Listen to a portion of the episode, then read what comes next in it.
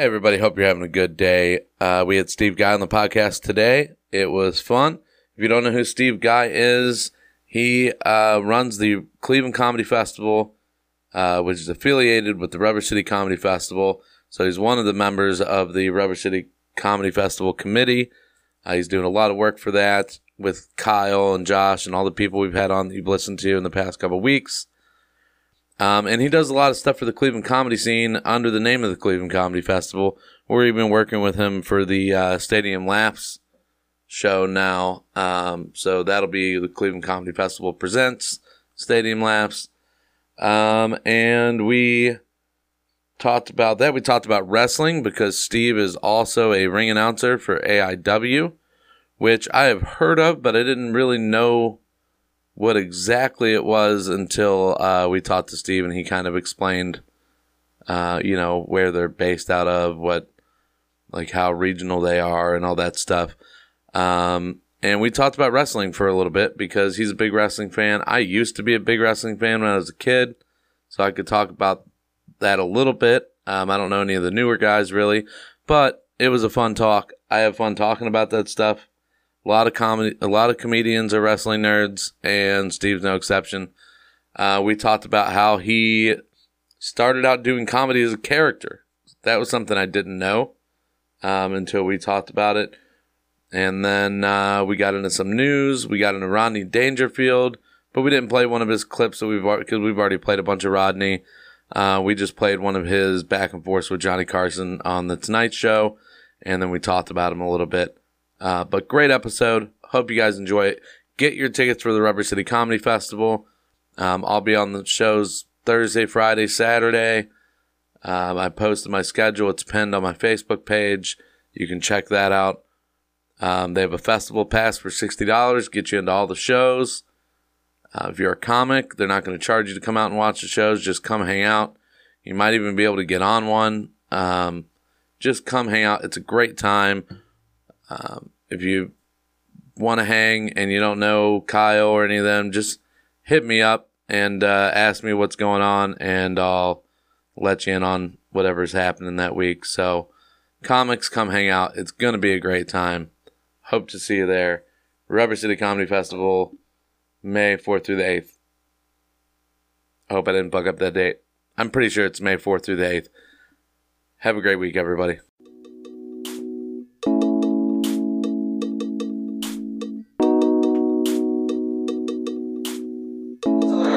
That little girl and the kid. So I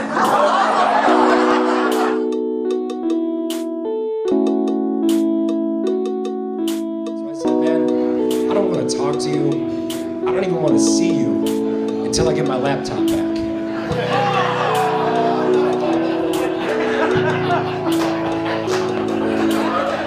Sweet. I agree. Yeah, I don't really know how to start because we've uh, already did a podcast today, so it kind of feels awkward to ask Brandon how he's doing. I was just going to pretend it's been a week. How you doing, Brandon? Oh, it's it's been a crazy week.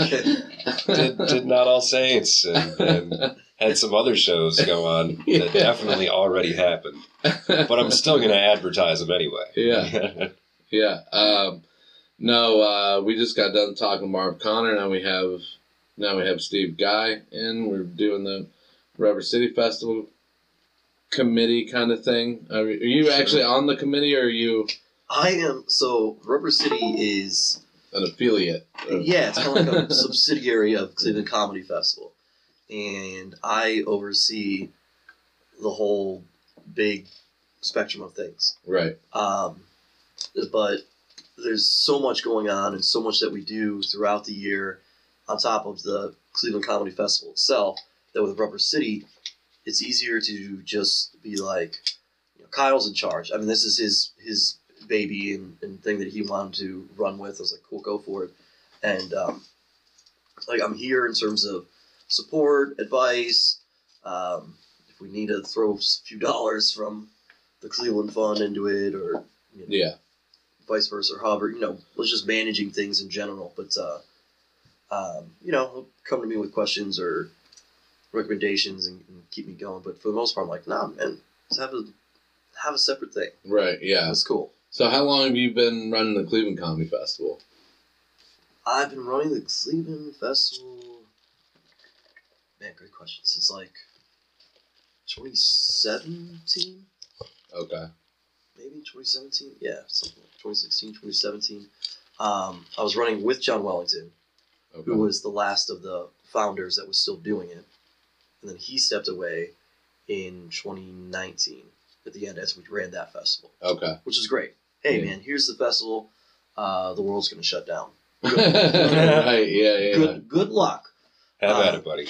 But uh, I've been working in some capacity and helping out with the festival um, since like twenty ten, twenty eleven. Okay. Yeah, and uh, the twenty nineteen, did you guys do one in twenty nineteen? twenty nineteen we did, yeah. Okay, and then twenty twenty was the one you just did, like, the thing of Hilarities, right? Yeah, okay. Yeah. twenty twenty, Hilarities uh, bailed us out. We were good. I've, I have a good relationship with Sam there. Yeah. Um. So it's, you know, he, he came to our aid when we really needed to. And it worked out for him, too, because he wanted to bring some people in to get a really good look at and feel for. So we kind of, you know, got creative with it. And we're like, okay, well, who do you want to bring in? This is an opportunity. We can bring in all these people right at one time, call it a festival. I can still have a festival, and we continued it on, and and uh, and you know, he can knock out what he needs to knock out. So it worked out good. But yeah, it was fun. I went to a couple of those shows too. It was a fun time. Um, and it was our thirteenth one, so I was like, oh, perfect. Let's, let's get the unlucky number out of the way. Yeah, the whole yeah. world has gone to shit anyway. You know? Yeah, yeah, and then and then uh, the uh, was it. Was it twenty twenty-two or twenty twenty-one, the last one?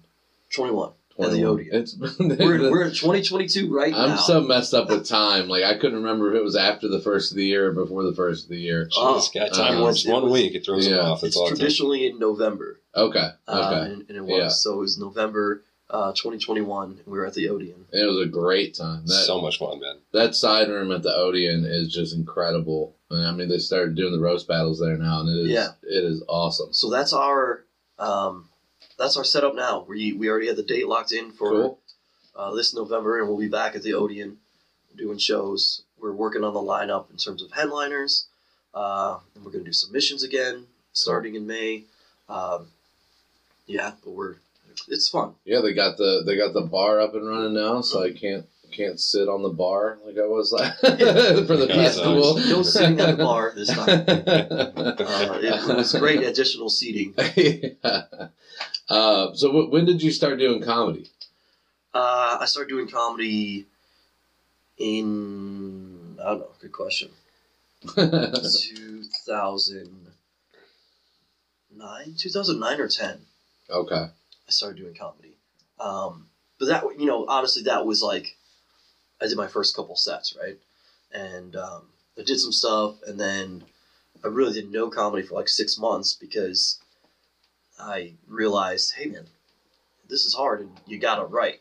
Yeah. And I and I was not writing uh, at the time, so uh, I stopped doing it. Yeah, it was two thousand nine. Literally, like January two thousand nine was the first time I did comedy, and it was at Bogey's, which if you're familiar here, like they run a comedy club at a hotel now. Yeah. But years ago, Jay Bach and Kirk Bogas had an actual like club club in Willoughby. Okay. And they had a bar. It was their own space. Uh, and it was cool. And they had an amateur night there. And so that's where I, I first did comedy. It was out there. Uh, then, you know, did Funny Stop once or twice. And yeah. And I was like, man, I gotta, I gotta write more here and, and, and try to get funny. Then I came back after like six, seven months. And I did a character for a while. What was the character? Like a whole year. Yeah, what was this character? So I went to I went to Miami, Ohio for school. Yeah. A lot of rich, preppy, douchebag people there. Yeah. And so this character, I would wear uh, aviator sunglasses. I'd faux hawk my hair. And I wore two polos on top of each other with the collars popped. And the top one was always pink. And I had like the forearm bands going and stuff too. Yeah. And I would just... I would just be a, a pompous, like, douchebag. Did it go well? Jokes. It went so well that I had to stop doing it because people didn't know that it was a character. Like, oh. they, they weren't sure. Because I was still really new on the scene, right? Yeah. yeah. And, like, A, it didn't go well with, like... So there's this uh, lady, I don't know if she's passed away or not. I know she's definitely retired, but she's Her moniker was the grandma from hell, and she used to get booked all the time with the funny stuff she'd headline. So I had a host for her one weekend. And this is a NASCAR-centric crowd. Oh. So they did not understand what I was doing yeah. at all. You know? yeah, yeah. Just clueless and hated me. So, which is great if this was like pro wrestling, which I love. And I was like, I can't, I can't do this anymore. I can't do it if I'm going to try to M C somewhere. This is something that works if like the show is about me, right? Yeah. Uh, but not when it's about everybody else. And then um, like I would hang out with comics as I am now, like just dressed, you know, like this, casual. And I'd go to shows that I wasn't on and hang out. And there were legitimately people who thought that I was two different people. like, That's funny. Like there was one guy who was like, "Oh my God, you're you're Steve Guy, Steve Guy." I was like, "What are you talking about, dude? Like, yeah, we've hung out a bunch of times. Like, what do you mean?" yeah. He's like, "No, no, but you're Pop Polo Collar Steve Guy." I was like, "Did you just think that there were two Steve Guys?" Like, yeah, yeah. Hanging out. I'm like, also, you've never seen me do stand up as this. So like, right, yeah. You, have you seen Steve Guy and Steve Guy at the same place at the same right. time? And you, you get you get to question the fact that like you've never seen me then perform stand up. Like you just thought right. I was a guy hanging out with all the comics and it was cool. Like, so I was like, yeah, maybe I need to stop doing this. That's funny. So you were fully committed, like your oh, whole yeah. Like, your whole act was... But I, what, I wouldn't was... talk to people like I was a douche afterwards, you know what I mean? Like, yeah. I didn't stay in character. But it was funny because people didn't know. Like, when I was on stage, I was fully committed. But then I'd come off stage, I'd be nice and try yeah. to talk to people. But people still thought that I was that guy that was on stage. So people were kind of, like, people were kind of not nice. Yeah. Like, they did not want to talk to me. Because they thought that I was, like, this preppy guy, or maybe I was going to bully them or something. I don't know. Yeah. And uh, and so people just kind of, like, gave me dirty looks. Or like, why are you even trying to talk to me? Like, they were uncomfortable. And I was like, well, this is... I can't. I can't continue this. Obviously. Yeah, that's funny. I can't imagine trying to host in in a character. That that has got to be insanely difficult to do. It's tough, but um, as again as as someone who grew up loving pro wrestling, uh, and and I when I initially started comedy, I really wanted to turn it into more than just stand up. For me, it was supposed to be like a vehicle to do all this other entertainment stuff, right? Yeah, and so.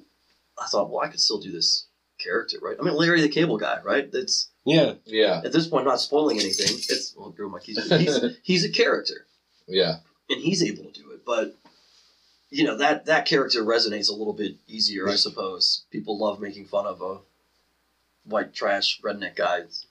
I can't imagine just seeing Larry the Cable Guy there, though. It just chilling in like a normal outfit. Like, what if he's wearing like a suit or something like that? And you're like, oh my God, you're you're like Larry the Cable Guy. It's like, it's, it's it's Lawrence. It's weird, man. It, it, uh, when uh, Mark Maron was interviewing Jeff Foxworthy a couple weeks ago, uh, Jeff Foxworthy was like referring to him by his real name, and it was it was throwing me off every time. Like, it was so weird.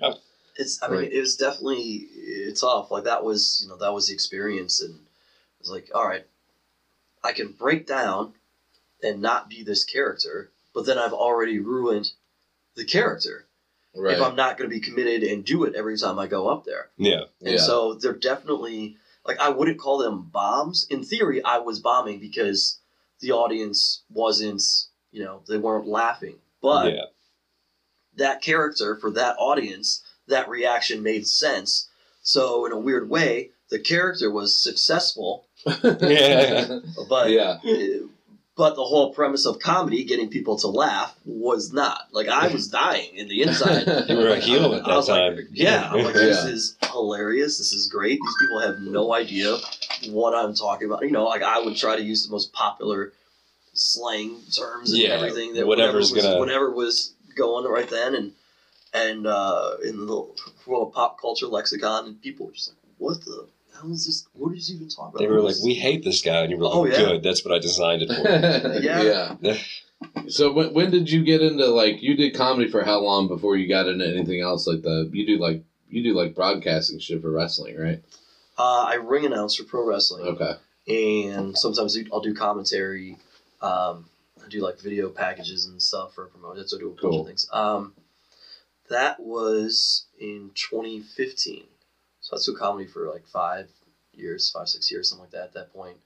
And um, that was, I was doing a podcast at the time, actually, uh, with a guy that I ended up not, I don't use the word hate a lot, but you know, that's, that's one person where occasionally I will throw it out. Um, and he's just not a, a good person and is on the run and nobody's seen him for years. So, Oh, I think I've heard stories of this guy. Yeah. What the hell? Swindled a lot of people out of money. Yeah. Oh, okay. That's that would explain that. Yeah. And so sounds like he was the heel.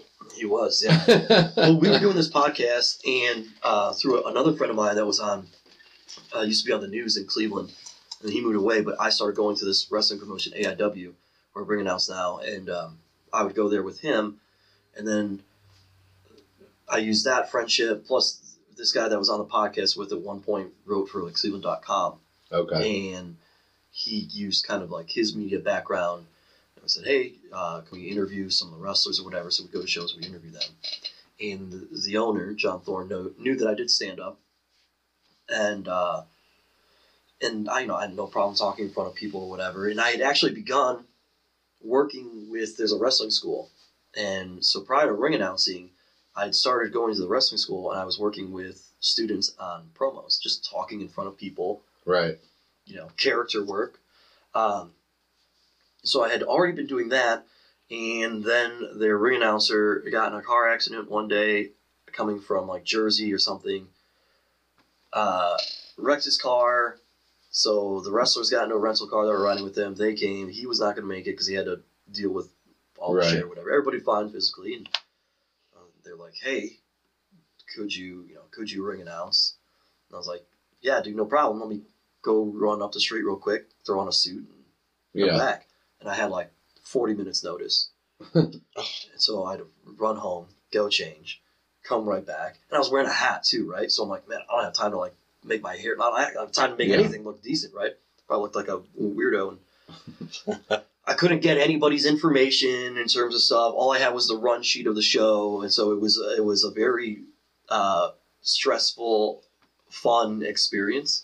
Uh, but you know, I've been doing that ever ever since then. That was like December of twenty fifteen, and then just become more involved and yeah, get to help out behind the scenes with all sorts of things with that. And is that like A I W is like a regional thing, or is it? Yeah, so we're in okay. Cleveland. It's an independent wrestling promotion. Um, It's we're really only based we're based in Cleveland. We don't go to shows. We do shows in Akron. Um, we may expand a little bit, but mostly just Ohio. Uh, not trying to be anything. Yeah, do you draw good crowds and all oh that? Yeah. Okay. So pre-pandemic, it's not just Ray Hyclak sitting. Correct. uh, well, he's got V I P. uh, pre pre-pandemic, we would do we do. currently do shows at the Odeon, but uh, pre-pandemic when we do them, man, there were some shows we packed like six hundred people in there. Wow, that's plus, awesome. Plus the ring is right in the middle of that floor. Yeah. So, I mean, it's crazy. We have shows in Akron. We go, uh, we do the Tadmor Shrine, and uh, we've had a couple shows that were like seven hundred, eight hundred people in there. Damn, that's awesome. Nice. Yeah, yeah, it's it's it's a legit promotion. Like, I have friends now that are on T V wrestling for yeah, A E W cool. and W W E. Yeah, so it's kind of like a kind of like a farm system. Yeah. Kind of thing. Yeah. Yeah. That's cool. Hell yeah. Yeah. I've never really been into wrestling. I was when I was a kid. Like I was yeah. big into like the, the, uh, like, like N W O shit back sure. in the day. Like that was my shit. I never really got into like W W E. Um, maybe a little bit when it was like Stone Cold and The Rock. Yeah. And shit, that's about but, the same time. Yeah. Yeah. But, uh, but yeah, Sting was always my favorite wrestler. So I was, uh, oh man, I'm a big Rey Mysterio guy myself. See, I was uh, I was bigger on Surfer Dude Sting than oh, the Crow Sting. Yeah, and uh, but now everybody just has this lasting image of him being the Crow Sting, and that's what he is now. He's on A E W. He comes back again. Yeah. Is that? I'm like, man, how about just one more run, buddy? Like, bleach blonde that hair, cut yeah. it short again. Yeah. You know, give me that, give me that early nineties, or late eighties uh, Stinger look. You know? Yeah, like. What's this guy? Yeah, I did like the like trench coat and the baseball bat and shit. Like, it was a fun time. Totally. Yeah. I mean, an obvious ripoff from The Crow, but oh, yeah, yeah, yeah, yeah, but still yeah. good. I mean, it that's why he's time. got it all, all to the point that there's like a crow or something in his video packages that Screeches at first. Yeah, that's crazy. Well, the baseball bat's a little more threatening than the surfboard in my book, so I guess I'll give him that. Yeah. Uh, I was, I did, uh, I did watch the Royal Rumble this year. Uh, did you enjoy that? Over Jimmy's house. I did. Um, I, I was, uh, there was some rapper that was in it. It was like something Bunny. Oh, Bad Bunny. Yeah, Bad Bunny. And I was like, he's a super successful I was rooting rapper. For him. Yeah. I, was like, familiar. I was like, if Bad Bunny wins, I'm going to start watching wrestling again. That's he's, uh, I think he's Puerto Rican. Um, so he has a lot of uh, Spanish language rap songs, but also just is uh, a popular rapper in general. Yeah, he's he's had an actual match in W W E. Yeah. Yeah, Johnny Knoxville was in it. Didn't was Wasn't cool. Jake Paul or Logan Paul? One of the Pauls was in it, right? I don't know. Uh, he was just at WrestleMania. Oh, at WrestleMania. That's yeah, what I'm thinking yeah. of. Yeah. The Royal Which Rumble there. Johnny was, Knoxville was too. It was a hilarious match. Yeah. Um, I don't know. I don't know. I've, I've heard that from like wrestling fans that they kind of think the W W E kind of sucks right now. So that it, it's. It, it can at points. Like, it's not. Here's the thing about wrestling. You have a lot of grown adult people who are like, why isn't wrestling like it was when I was a kid? I don't yeah. enjoy it right now. And it's like, well, that's your answer right there. Like, you're not a kid. Wrestling is still technically for the kids or like teenagers. Yeah. Those are the people who are really into it. So, you know, if you're a forty-five year old man and you're like, they need to cater to me. It's like, no, they don't. Like, yeah. why? Well, didn't they, didn't they though, like recently, like take it all the way down to like a P G rating? Or yeah, something? They were doing a P G style thing, but I think they've scaled back on that a little bit recently. Yeah. Um, so they just did a two night WrestleMania and it was fantastic. Okay. I watched it and I was like, man, this is when W W E wants to show the world, like, no, we're still the big dog here in terms of pro wrestling. Yeah. They can do it. And it was phenomenal. Like, both nights were just were really good. Yeah, I heard Stone Cold came back. Stone Cold came back. And uh, then they had the Monday Night Raw afterwards, which traditionally is always a huge deal. And it just kind of fell flat. Yeah. And I was like, man, how do you not capitalize, capitalize on, yeah. back on this? You know, like you just, to me, I'm watching, I'm like, W W E is back. Yeah, Johnny Knoxville and his match was perfect. It's, it's what it needed to be. It was like, everybody in ja- uh, Jackass was pretty much involved. Wee Man comes out there, beats up a guy. It's always a good time. Yeah, that yeah. takes a huge boot to the face. And the guy he's wrestling is Sami Zayn, and Sami Zayn's running around the ring at some point. The camera work is fantastic. And so like, he's running, he's getting chased by somebody, and he turns to look back at them, and then when he turns around, the giant hand from the Jackass movie just comes and just drills him. And you don't see it in the camera, you know, like while they're doing it. So even as somebody viewing at home, you don't know that this is about to happen. So right. his hand just comes out of nowhere and just crushes him. And it's hysterical. Like I was, la- I laughed so hard out loud. And yeah. I'm like, man, this this is perfect. The the one Paul brother is was in a tag team match, and uh, and that was good. And so it's like, which is crazy because I'm not I'm not a fan of this, but it was a good match. Yeah, and it just it was like, this is, nobody can compete with the quality of what those two nights were, I think. And then they just, to follow it up, I was just like, meh, all right. Yeah. Yeah, back to the, yeah. like, all right. Yeah. Well, that happened, but uh, we're going to go back to how we were doing things now. It's like, what? Yeah. Why? I think what loses me with a lot of it is the lack of personas, you know what I mean? Like, you still have the characters, but not nearly as many as it used to be. It used to be everybody had, like, their thing. They had, like, an image. Now it's like, yeah, John Reynolds, and you're like, oh, not John Reynolds. So the, the theory is that, at least in W W E, they don't want to go back to, like, the Stone Colds and the Rocks and the huge megastars because they want to be able to control everything and cultivate what they want to in terms yeah. of who these people are. It just um, makes it less interesting. Yeah, it makes yeah, it less that's exciting. What into. Yeah. yeah, it was corny, but it was entertaining yeah. at least. Go back to the days of the late eighties and the early nineties when the, all the characters were super racist. Oh yeah, there you go. I would have I would have settled for Degeneration X, but like yeah, racism is fine too, I guess. Like any any character back then that was like, that had any ethnicity at all, it was just like full out stereotype for oh, yeah. the whole oh, thing. Yeah. Like, yeah, not good. I uh, mean, I mean, Scott Hall just died recently. He played He played Razor remote, yeah. He played a Cuban when he was in W W F. Yeah. But the crazy thing is, Hispanic people still love him. To, like, he is a an icon yeah. in that community.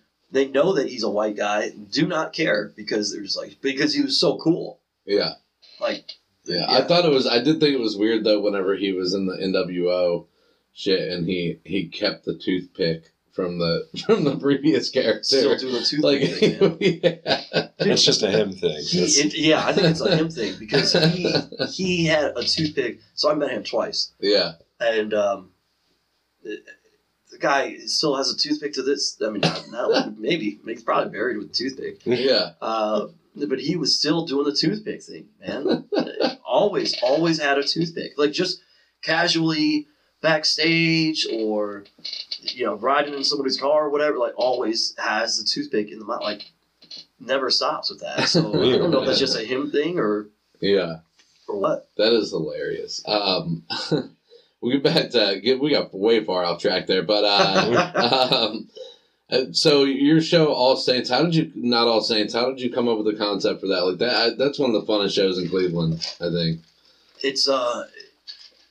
It's it's just the nature of, of what it is. You know, I thought there there's so many stand-up shows and mics in every city. Cleveland is no exception, right? Yeah. And I thought, well, we could try to blend some sort of storytelling thing. And what I wanted to do there was, you know, let's keep the lineup light in terms of how many people are on it and try to give people an opportunity to stretch their legs a little bit because you don't always get to do, like, six to eight minutes of comedy, right? Right, yeah. But... I also thought, I think we came up with a name first of Not All Saints. And I also thought to myself, how do I protect someone if they are newer and their set doesn't go well? Right. But maybe they could still get the audience. Yeah. Right? And it's less awkward to then go, you know, I've seen hosts throughout the years go up and then make fun of the comic that just was up there and it didn't go well. And it's like, man, that's, yeah. that's shitty, right? And uh, but it's going to happen. Not every person is going to hit with every single audience, no matter how far into comedy you are. Right, yeah. So I'm like, well, what can we do to, you know, make them come back around? And I thought, I don't know, maybe people... We just tell stories of when we were awful people, because I already called the show Not All Saints. Yeah. And I was like, well, there's definitely times when people weren't, we haven't been saints, so let's let's go with that. And and it's kind of become that. When we get fun, when we get stories from the audience, too, sometimes, when we yeah. write them down, like, that's always, that's always great. And, and it's just... It's a great room, too. Like, that that's that used to be Redstone, right? Which was... Yeah, like, so when comedy was first there, it was Redstone years and years ago. Yeah. And I performed there when it was Redstone. Yeah, it's just... I don't know. It's just the acoustics and stuff of that room are awesome. Like, yeah, it's not a huge space. Yeah. Uh, it's perfect. You know, twenty people in there feels great. Dude, I did a show, like, whenever... Uh, I can't remember when it was, but I did... The first time I did that show, there was, like... I don't know, maybe five people in the room, and yeah. it was still a fun time. Like, it was a great room with five people in it. Yeah. You know, like, yeah. uh, we had a really weird experience because uh, Mickey Genosi and Flem Love uh, uh, were trying to get people off the street to come in, and uh, they brought in this guy. Oh, yeah, this was that guy. Yeah, that they, brought, they brought in this guy who uh, asked if he could, like, go up, and he and Steve was like, yeah, sure, go ahead. It's like five people. You're, yeah. you're one of them. Go for it. Yeah. I've had it. And then he uh, he confessed to us. He, like, came out to us, kind of. Like, yeah. he, he started talking about how he was in Vegas and bought this dildo, and then, and then uh, like, he keeps it in his house, and he always thinks about using it.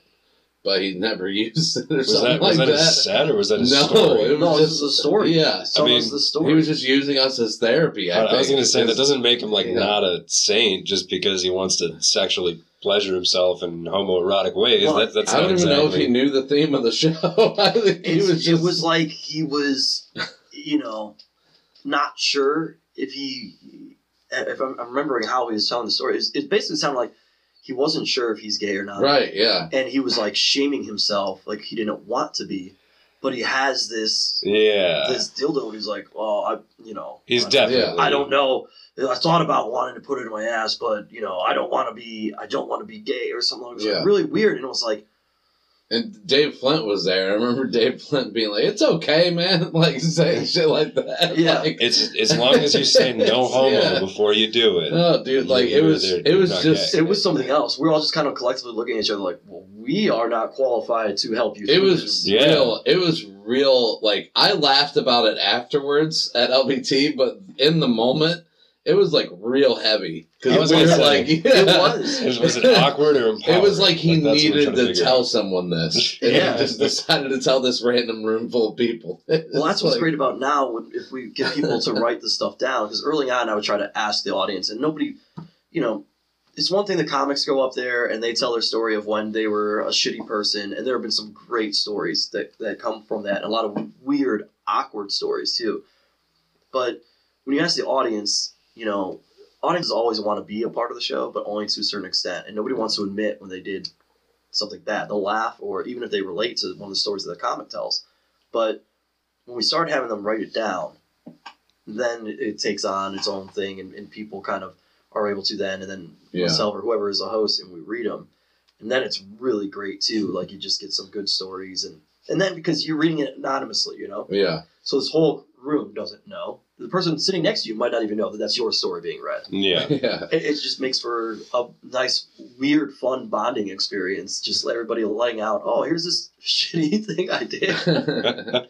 yeah. The uh, um, the one time uh, Flem Love was there, I think we talked about it on the podcast when we had him on, but his story was about him uh, filling up glass vials with poop and throwing them at people. And we're like, Like, everybody's like, what the fuck? This is real? Wow. From, yeah. From, like, wow. out from his house, like, window. Yeah. Would, what the... Chuckling at people driving and walking down the street.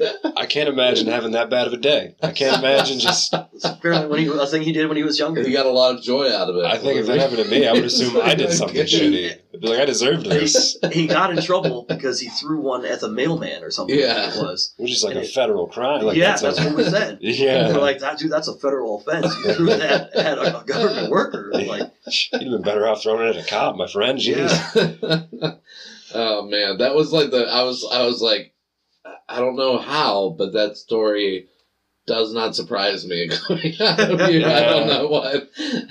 That's gonna haunt me now, though. I'm gonna be real paranoid walking down sidewalks now. Oh, yeah. You can't be alone. That's the environment there, though. You get weirdo stories like that, and it's yeah, it's fun. I mean, you got somebody. Brett Thomas's story recently was that he drove. He drove Ray, Ray Hyclak to... He picked Ray Hyclak up from somewhere where Ray was with his girlfriend and Brett at the time. His girlfriend at the time, I should say. Um, nobody has one, but... Uh, and Brett took him to another girl's house so that Ray could cheat on his then-girlfriend. He was an accessory um, to yeah, infidelity. Yeah. I love it.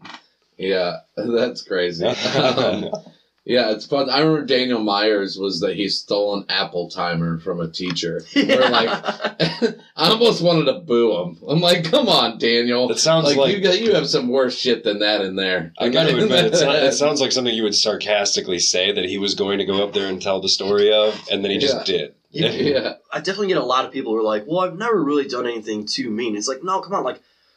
There's something. Have some fun yeah. with it. Like yeah, there's, there's something. something. You were a jerk to your sibling at some point growing up. You know, like yeah. it doesn't have to be anything huge. And in fact, sometimes it's the small, minuscule things that can be even funnier at times, depending yeah. on what the the scenario is and the backstory with it. And then especially like once you you learn the person after they've just done stand up, you know, then it becomes.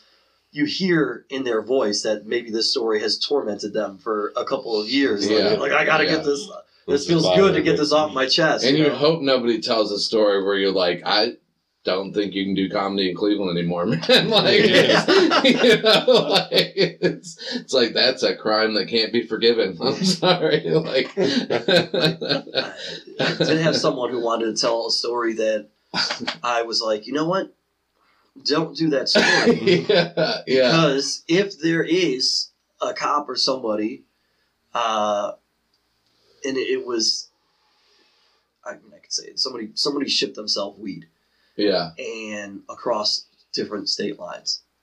And I was like, don't tell this story in public or yeah. here, because if you want to try to be able to do it again, right, you're not going to be able, you know what I mean? Like, they're going to notice it. Yeah, yeah. yeah. Oh, hey, let's check packages at this house, by the way.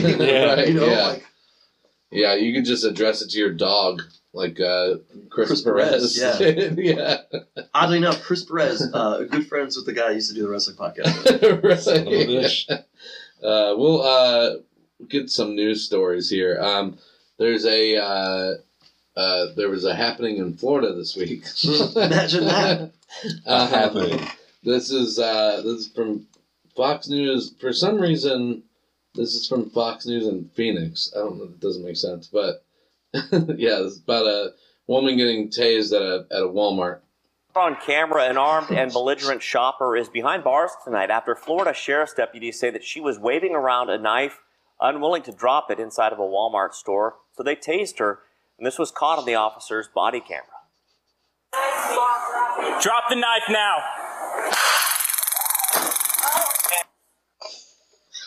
According to deputies, thirty-two-year-old Brandy McGowan walked into that Walmart in Summerfield, Florida last Wednesday afternoon, and store employees say she started threatening customers with a brick, and then she found a pocket knife that was for sale and opened it up. Employees say she kept threatening them and other customers with that knife. And when deputies showed up, they told her to drop it, as you heard, and when she refused, that's when she was tased. Deputies later learned that McGowan had just taken meth. She was taken to the hospital before being right. taken to jail on aggravated assault charges. I might have to. I might have to post the video version of this. Of this, you guys. I'll show you the video it, it later. Sure doesn't seem like it was a lot of time between drop the knife and then the taser dude, going off, right? Dude, and she she wasn't even looking at the cop, and when he tased her, she just went stiff as a board. And just falls falls straight back into this clothing rack, and it just hits in the middle of her back. It looks so painful. Dude. A woman getting tased at a Walmart is my favorite Garth Brooks song. yeah. Dude, Florida, man. I'm down. I discovered that she had taken meth. Of course yeah. she had. Yeah. yeah. Well, uh, once you see somebody on meth wielding a Boy Scout knife, you're like, I don't really think I'm going to reason with this person. Yeah, right? it, it is very apparent from her mugshot as well that she was. First, she's threatening meth. them with a brick. Like, I think him saying "drop the knife" was just to cover his ass. He was like, I knew what this was the second I walked in here. Yeah. um, we have another story from this is from Inside Edition. I got a couple from them. They're usually gold. Um, this is uh, this is about a family dog. I don't know where it's from. It's from Inside Edition. A family got quite the surprise when their security camera alerted them that someone is at their door. They were away on vacation. So who was it? It was their pooch that escaped doggy daycare and ran all the way home. Is anybody home? Can somebody let me in? They're always corny as fuck, though. Dexter the dog is ringing the doorbell at his home in Kansas, but no one is answering. His owners, Jeremy and Sarah Henson, are a thousand miles away in Las Vegas, enjoying a week-long vacation. They got the notification on their phone that somebody was at their front door. We were both like, oh my God, that's Dexter. So where did Dexter come from? Doggy daycare. He was supposed to stay there for five days, but he was so homesick, on day three, he escaped. From what I understand, there is a six-foot fence that he would have had to gotten over. He jumped um, a six-foot fence. yeah, six-foot fence, or climbed a six-foot fence, I'm assuming. To find his way home, Dexter had to make a right out of the kennel and up to busy eighty-seventh Street, where he made a left. Then he made a right on Rose Hill and into the residential neighborhood. Amazing that he minutes. goes left and right. Dude, like what? First of all, like what were they doing to him at this doggy daycare? Right. like, like, and and second, like, how did he get all the way to being on their Ring doorbell camera before anyone notified them that their dog left? Like, like you would think if they would have known this dog's route home, they probably could have stopped him. Yeah. Well, how far? I wonder what the... It didn't look very right, far. And then I left. Yeah. So it's maybe it's like a quarter mile away. Yeah, like that's probably. Not I mean, he could get there pretty quickly, I guess. It's but just like, kind of impressive. He found his way home. You know, he knew exactly where... Also, where to go. I like that their assumption is like, yeah, I guess he climbed this fence, and we've yet to hear like maybe he dug a huge hole underneath the fence. Right, yeah. And went under it and got out. Yeah. Like, dude, my brother had uh, had a Cairn Terrier, and uh, those dogs are, like, known for, like, their nature is wanting to go on adventures, basically. So, like, if you let this dog out without a leash, he was gone. Like, there was no...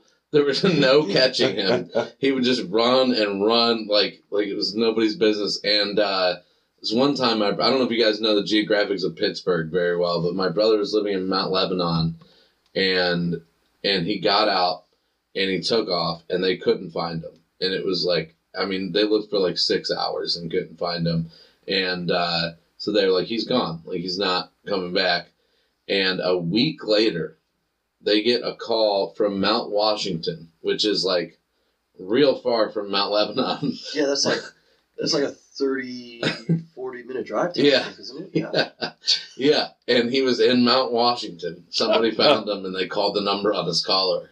It's like, how the fuck?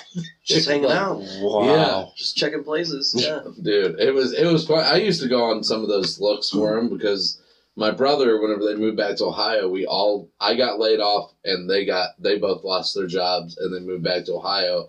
I moved in with my parents. So it was like me, my parents, my brother and his wife and their two little girls and holy shit and two dogs on top of the dog that my parents already had. So it was a full fucking house. Yeah. And, and he would, me and my brother would always like smoke on the back porch at night or whatever. And, uh, his dog got out a couple times.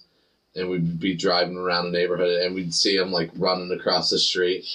And he'd be like, "Row me out!" And he would just, like, put it, like, lay down on the ground and put his ears over his head. He's like, like, "Oh, shit, they caught me." Yeah. Like, it was, it was a cool dog, but, man, you could not let that dog outside for shit. It seems like a really bad characteristic as far as dog breeds go. Yeah, I want yeah. the dog that's going to be hard to find. That's the one that I want. Yeah. This is a slightly yeah. adorable story. Dog leaves daycare just because he wants to go home. To right. His yeah. He's like, he missed them. Yeah. You know how pissed I'd be, though, teaching the dog how to use the doorbell? Just, yeah. Oh, my God. I don't need that. That's annoying. You know how pissed I would be that the daycare let him escape. Like, what yeah. the fuck? Expensive. You have one job, and we pay you a lot of money. Like, yeah. Um, we got one more. This is uh, this is about a uh, eighty-year-old lady hitting a kid. All right. This is also from Inside Edition. A twelve-year-old kid is happily riding his bike on the sidewalk when he's confronted by a neighbor. Get the hell off the sidewalk now. Excuse me? Get off the sidewalk. Please don't touch me. Why'd you just hit me?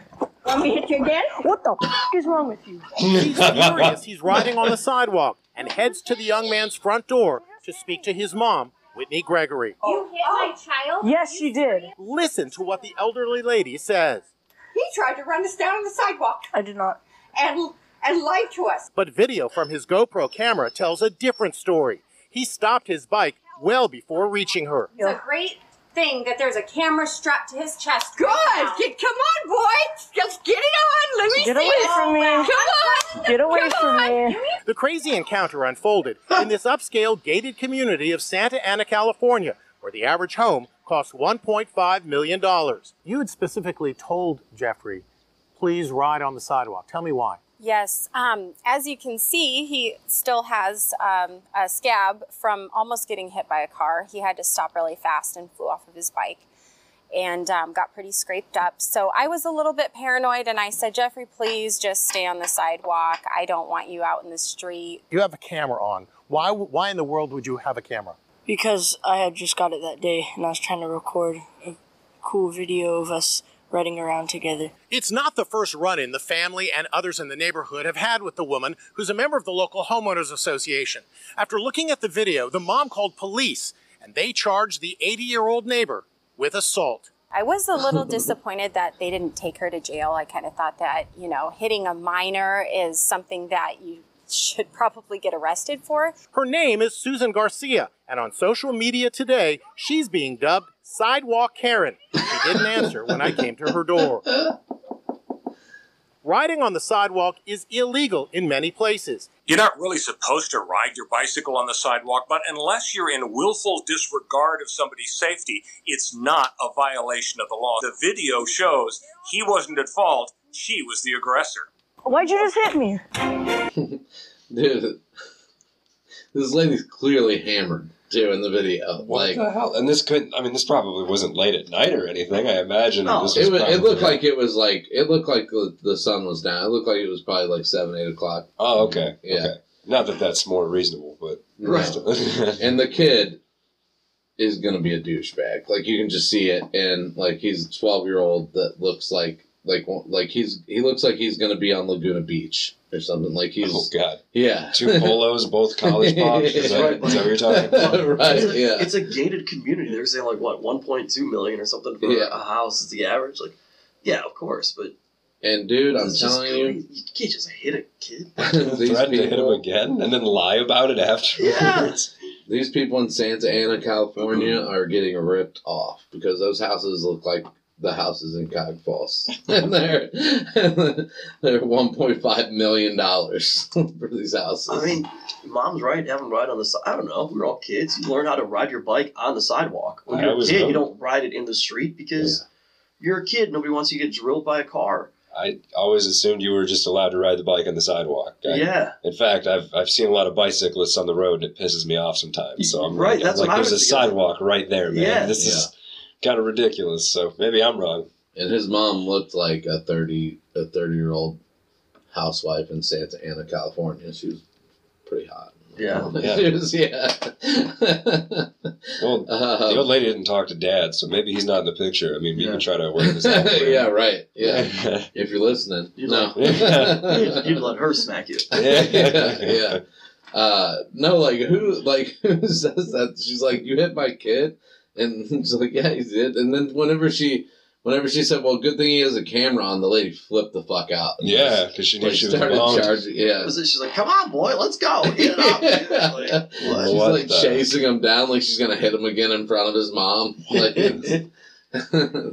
I can't believe she assaulted a minor and then went to go tell the minor's parents. Like, that's that's kind of funny. Also, yeah.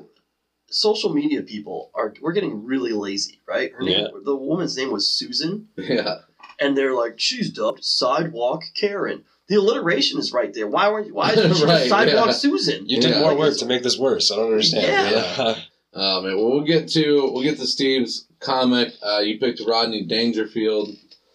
What is it about Rodney that, that you love, or like what made him one of your guys when you were watching comedy? It just, I loved Rodney Dangerfield when I was young. Like, yeah, uh, just made me laugh, man. Like, I grew up. Remember that movie Ladybugs? Yes, you know, so he's movie. in Ladybugs. He's in a movie with Joe Pesci called Easy Money.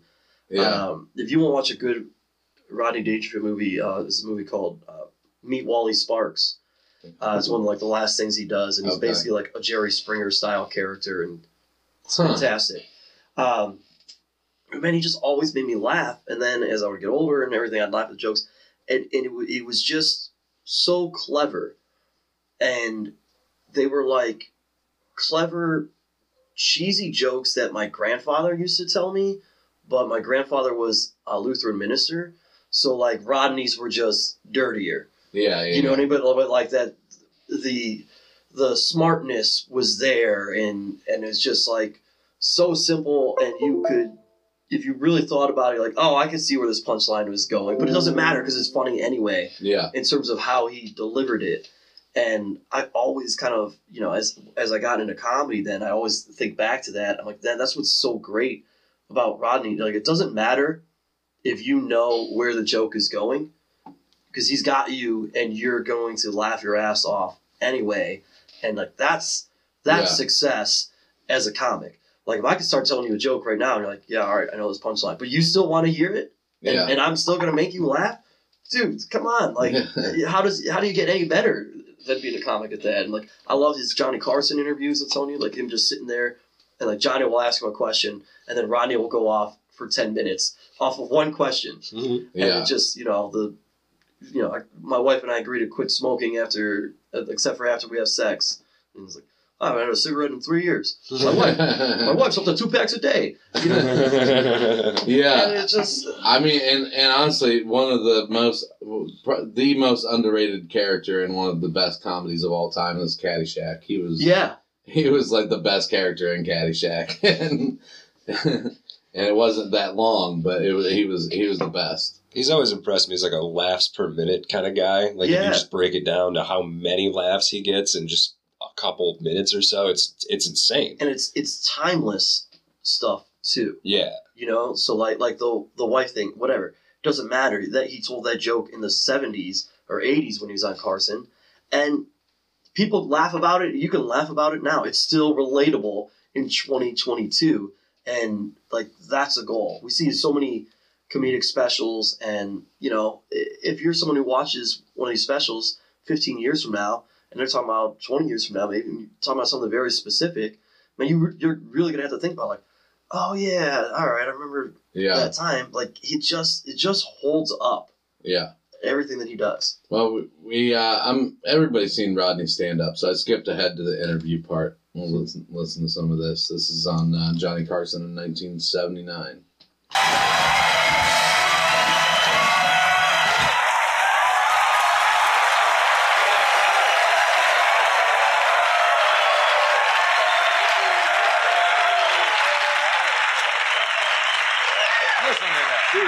Have a good time you know, out one, here. One of these days, a... you're going to get respect, and your livelihood is over. You know that. Oh, yeah. that. That's really nice. A great crowd here. It's really nice. How you been, John? I'm okay? Fine, Rodney. Good to see you again. Good. Nice seeing you. Always have a good time out here. Mister Mason, really? Nice seeing you. Eh? How are you? Good.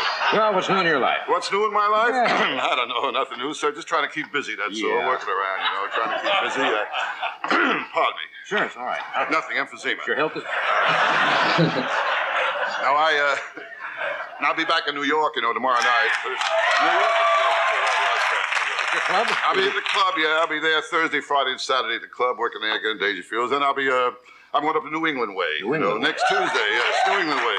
I'll be in Cohasset. Cohasset. Ever hear of that one? Sure. Yeah, that's, uh, that's all he says every right time. Outside of Boston there. Pardon me. Mm. And uh, I'll be there August. It could have been worse. I'll be up there August seventh through eleventh at the South Shore Music Circus. South Very Shore fascinating. Music. You're going to be up that way, too, aren't you? I'm going to play Framingham, man. Yeah, and uh, Chateau de Ville. Chateau de Ville. That's nice. You, that's right. You like it up there. Nice people up there, Johnny. Uh-huh. In fact, I have a friend of mine get in touch with you up there. He's a good guy. He's uh-huh. a good guy to know. He runs an all-night crap game. He's really a... Oh. Hello? You got to break him in, you, you know. Can. You can take him on the road, dry him out. Can't yeah, bring now, him on the big time. And then, right, you know, right. Sure. Now I'm going to be in a place I've never been before in my life, Minnesota. Minnesota. Beautiful. Minnesota. That's beautiful. Bloomington. Land, Bloomington, Minnesota. Land of a thousand lakes. Well, that's right. I'll be a lot, a lot of lakes over there. They, uh, uh, thousand. A thousand oh, lakes. Shit. I'll be there. Fucking ad. uh, but yeah, I mean, he's his his comedy is legendary. Like, just his stand up is just like yeah, like the. I mean, uh, my favorite comics right now, like like current comics Welcome that are running the road. Holy shit! To- God damn it! Um, like my current favorite comics that are like working Excellent the road recovery. And shit. Yeah, excellent. Um, like Mark Norman and Sam Morril, they're like really influenced by and Joe yeah. List. Like those guys are really influenced by Rodney. Like just the quick jokes that just like. But he he uh, he would sometimes a lot of the times he would string them all together. Yeah, like and it, they're just fucking great. I mean, the No Respect album's great, but there's other ones. Uh, have you ever heard the one uh, where I forget what it's called, but Rodney Dangerfield put out a rap album? What? Yes, it's called Rappin' Rodney, I think is, and it is yeah. It's just it's just Rodney Dangerfield basically telling jokes over a rap beat. Like, it's super weird, but it's fucking hilarious. Everything he did, did was hilarious. Yeah, that Ladybugs movie was one of my favorites when I was a kid. But um, Jonathan Brandis, R I P him too, man. Yeah, yeah. That uh, I don't know. I I watched like the old like the old ass. You can get a lot of his like full specials on YouTube and yeah. whatnot. I have a couple of his records. It just, I love listening to him. And he's just like, his delivery of everything, you know? Like, he hasn't even done jokes yet. He's sitting there with Johnny, like, in that clip. Yeah. And you're just like, you're either waiting for it or you're just laughing at his overall demeanor.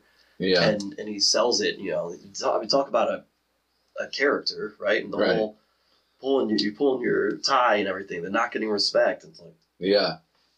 Yeah, and he was, like, the last of the old school yeah. comics. I yeah. think, like, Until, until like, I mean, people kind of like stopped even wearing suits and stuff after, like after the, a certain point. Like, but he had the old school like booming voice and mm-hmm. and delivery and everything. Like, I I love the old guys, but uh, Rodney was like the best out of all of them. That I mean, cause, probably because he started. He really started when he was older. He did, yeah. So, yeah. I mean, that's why he was probably more current than the you know people that were. Because when you're a comic, when you're a big comic for like twenty years, it gets to a point where you're just not relatable anymore because you're not around regular people right, anymore, right. you know? So, I mean, maybe he didn't have that because he wasn't a comic until later on in his life. But could be, but it just, yeah. It's so weird to think because he was so funny. Like, if you were someone who just knew him for forty-five years, was he that guy?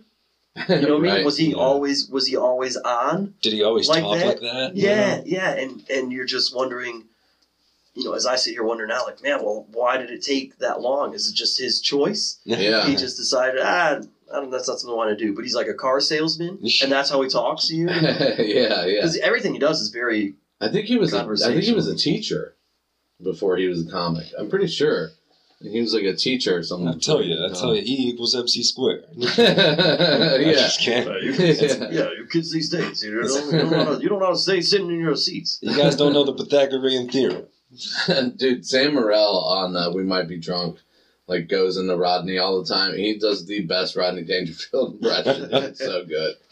I mean, he, he can do it perfectly. Um, there was somebody else, somebody local that, that was really good at doing it. I can't remember. But it's it's something I can't do his voice at all. Just I think no, about I'm terrible at it. Yeah, him as a teacher is just got my mind going crazy now. And thinking, oh yeah. yeah.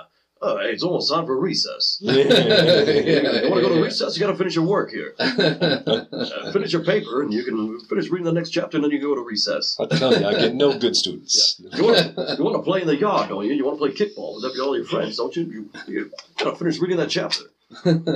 Better yet, yeah, he catches one of the kids like smoking cigarettes or something. He's trying to give him a lecture about how not to smoke and how smoking's bad for him. Oh, because so like so this this movie Easy Money that he's in with uh, with Joe Pesci. Joe Pesci plays like his best friend, and and uh, his daughter, Rodney's daughter, is getting married and stuff. But Rodney's a photographer, and he has to like take pictures at like kids' birthdays and stuff like that.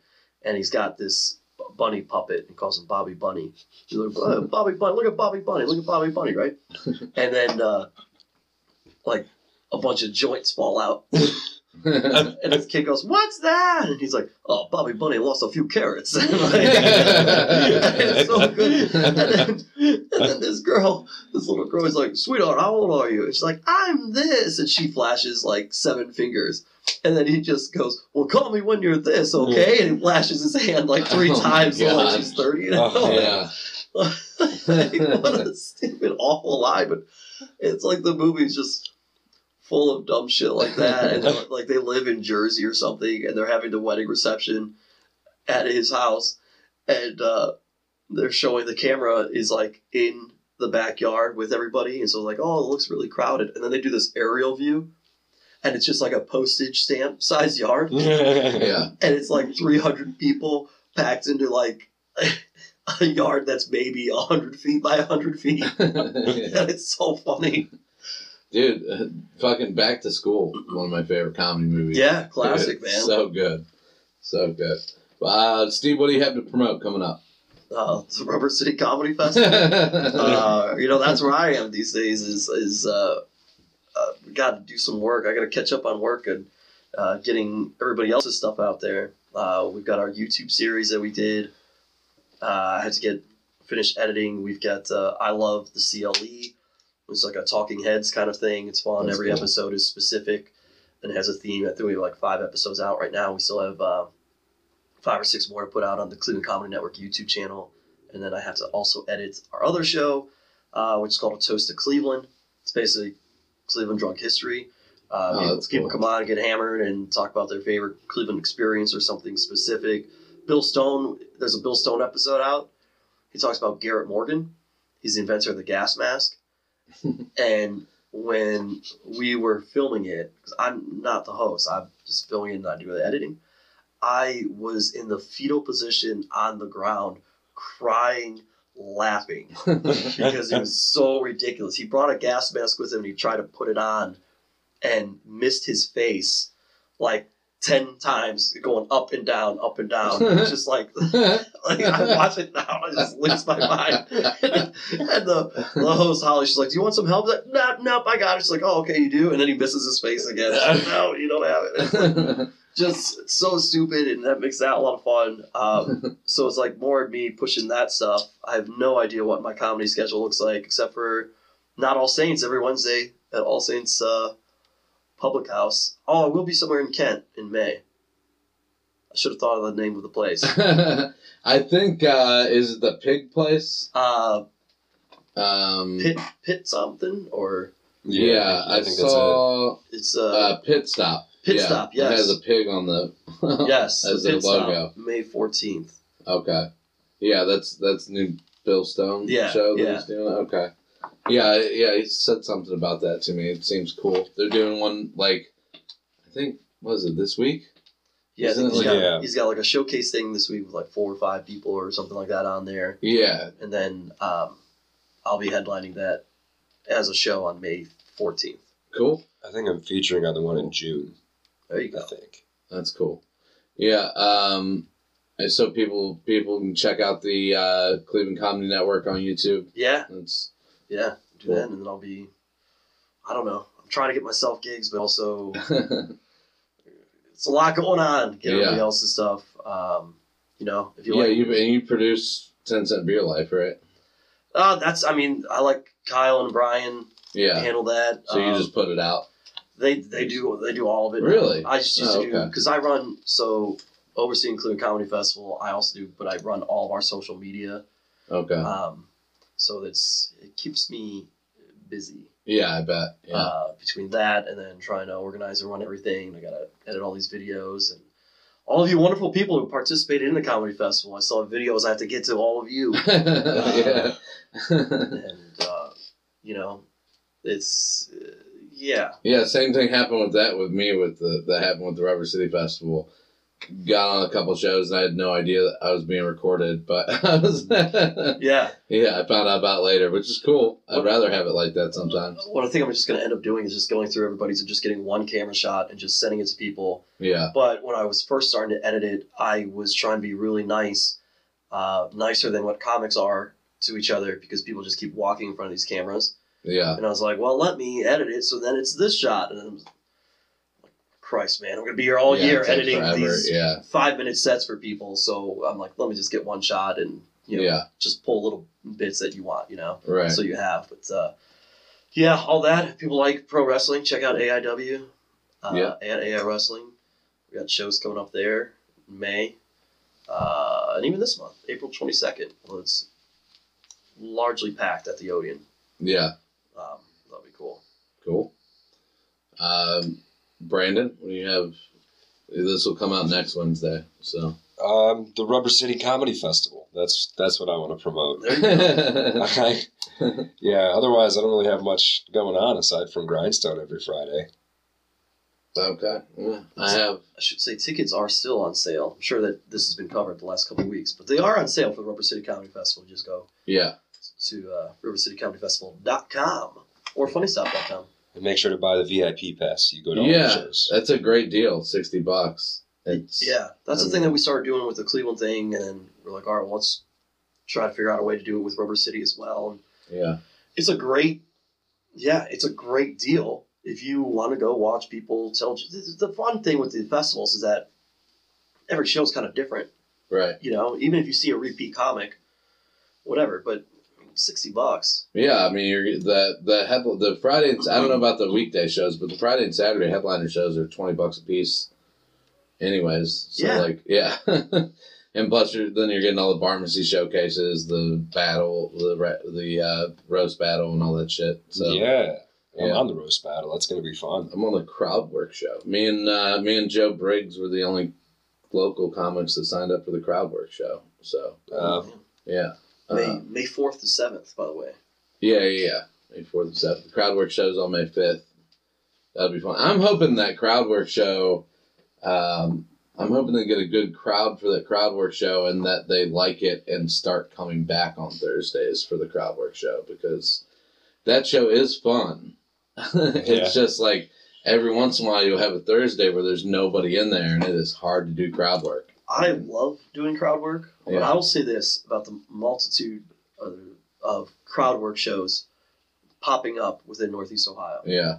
I'm noticing that comics, now when they even just go to regular mics, are just up there doing crowd work. And it feels a little bit like people aren't writing as much anymore. Yeah, well, there's other there's another reason for that too, and that's because I haven't given into it yet, but that's because that a lot of comics now are trying to get clips for TikTok and Instagram, and and everybody posts crowd work bits because they don't want to put their material, material out there. I think, who gives a fuck if you burn your material? You're not famous. Yeah. Like, you know, I mean, like, like, and, and if you have a really good joke, like, people are going to show their friends and they're, you know, like. People are going to want to see you do the rest of yeah, your stuff. Like, I've got news for people. I've watched Mitch Hedberg's Comedy Central Presents probably two hundred times, and I still laugh. Yep. Every time. When you like have it's... a favorite comedy album or special, it's just like music, right? Yeah. You yeah. don't you don't go to a concert and want them to just riff for an hour. Right. You know? Like, no, man, give me the hits. yeah. Right? Yeah. yeah. I'm here to see this. Right. I don't care. Yeah. Um, I have I have uh, Joey's Italian Grill coming up Saturday, but it's sold out, I believe. Oh, good for um, you. And then, uh, yeah, May sixth, I won't be there, but go to Stadium Grill. It's a great lineup. I have uh, John Armstrong, Nance Hemmings, Joe Graham, Jimmy Killius. Um, who am I forgetting?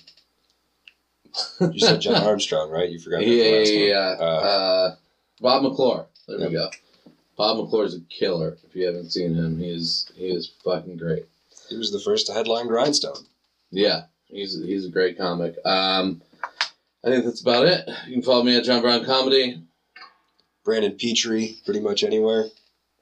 Cool. Steve, you want people to follow you on socials? No. Yeah. No. Uh, don't. Twitter, The Steve Guy. Instagram, The Guy Steve.